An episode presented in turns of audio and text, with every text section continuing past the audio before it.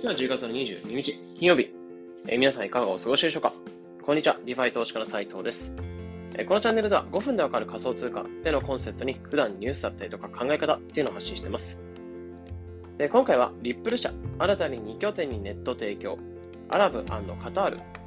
ということで、え、ニュースを深掘りしながら話していきます。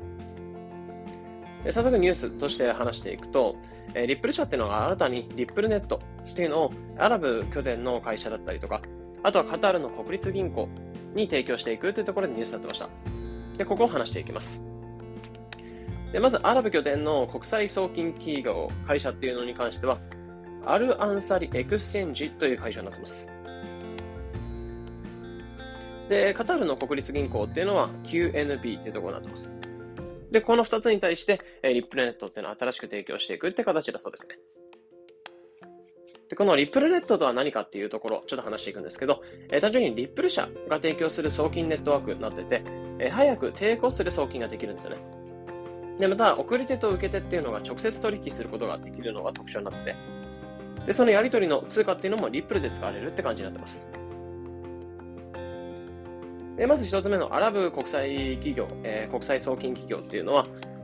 えー、まずマレーシアの大手送金テクノロジー企業、マネーマッチというところと協力して、マレーシアへの送金を、えー、できるようにしていくというところで狙っているそうですね。で、マレーシアの送金ってところを見てるのは、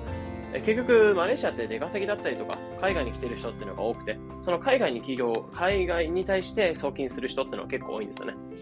なので、そのマレーシアの人に対しての、母国への、その出稼ぎに来ている人が母国への送金、母国へのお金を送ることに対して、一つ使ってほしいって狙いもあるそうですね。で、今後はブルネイドルだったりとか、オーストラリアドルにも対応する予定だってなってて、順次範囲っていうのを拡大していくそうですね。で次にカタールの、えー、国立銀行 QNB ってところは、トルコにある系列銀行 QNB ファイナンスバンクというところと協力してリップルネットを導入していく。そこをテスト的に導入してリップルネットっていうのが使えるようになってくれば、他の範囲にも広げていくっていう狙いだそうですね。で、このカタールの国立銀行 QNB ってところは、えー、世界各国31カ国に進出してて、1000カ所で約2000万人の顧客に対してサービスを提供してるってところなんですけど、え、今回そのトルコの系列銀行に選んだ理由としては、海外送金っていうのが需要っていうのはかなり増えている。まあ、そこで提供していくことで、より需要も増してで使われる頻度も多く、えー、テスト的に導入していく場所として、えー、うってつけなんじゃないかなっていうところで導入していく、導入していく形だそうですね。なので、えー、リップルネットで提供していく。で、アラブ拠点の国際送金企業と、えー、カタールの国立銀行に対して提供していて、えー、マレーシアとトルコ。そこの2つに対して、えー、送金していく一つのネットとして使われるって感じだそうですね。ということで、えー、ニュースとして話してたんですけど、まあ、このニュース見て思うのは、えー、新しい動きでなってて、かなり注目だなというふうに思いました。えー、自分なんか結構最近なんかニュースかなり見ててるところではあるんですけど、今この2ヶ月ぐらいのリップルの動きっていうのはかなり激しいなというところあって。というのもどういうものがあったかっていうと、え2ヶ月間の動きとして、9月に国際送金企業、ペイデックってところにリップルネットっていうのを提供してる。結局そのペイデックってとこは、アフリカ圏に対して送金を、え促すような企業になってて、そのアフリカ圏でこのリップルネットが提供されていくっていう形にもなってたりとか、あとはブータン王国とデジタル通貨を開発していることだったり、あと10月とかになってくるとえ、太陽光ファンドを設立してたりとか、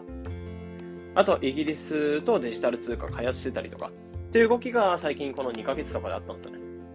で、その影響もあってか、えー、価格っていうのが1ヶ月間とか、それだけでプラス40%ぐらい上がってて、まあ、かなりリップルっていうのは超注目されてるところであるんですよね。まあ、若干今価格っていうのは下がってきている、下がってきてしまってるってところではあるんですけど、えまだまだ120数円とかって安すぎるかなって、ビットコインが今750万とかなんで、750万ぐらいになってると思うので、それを考えると120円とかってめちゃめちゃ安いなと思うので、まだまだ上がるんじゃないかな。こういうアフリカ圏とかヨーロッパとかに、えー、経済圏とかって広げていくと、使われるようになってくると、えー、リップルの価格って上がるんじゃないかなと思うので、まあ、かなり期待したいなっていうふうに思ってますね。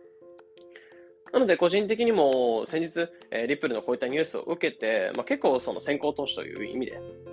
リップルっていうのは何リップルかちょっと買ったので、その価格っていうのが上がってくるのかもちょっと期待したなっていうふうに思いました。まあ、非常に楽しみだなっていうふうに思いました。というところで今回は、えー、リップルが新たに2拠点に対してリップルネットっていうのを提供していくよというところで話していきました。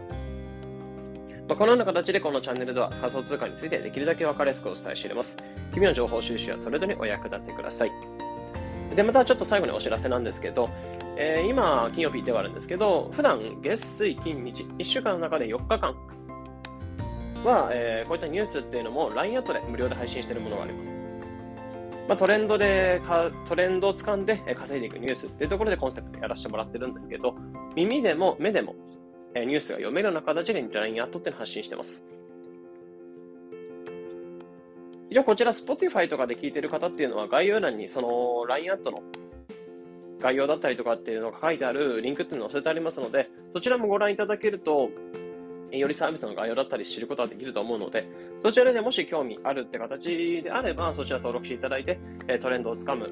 一つの手段としていただしていただければなっていうところで思いますね。というところでお知らせちょっと話した、は挟んだんですけど、まあ、今回ニュース話していきました。えー、まあ、情報収集にお役立てください。それでは良い一日を。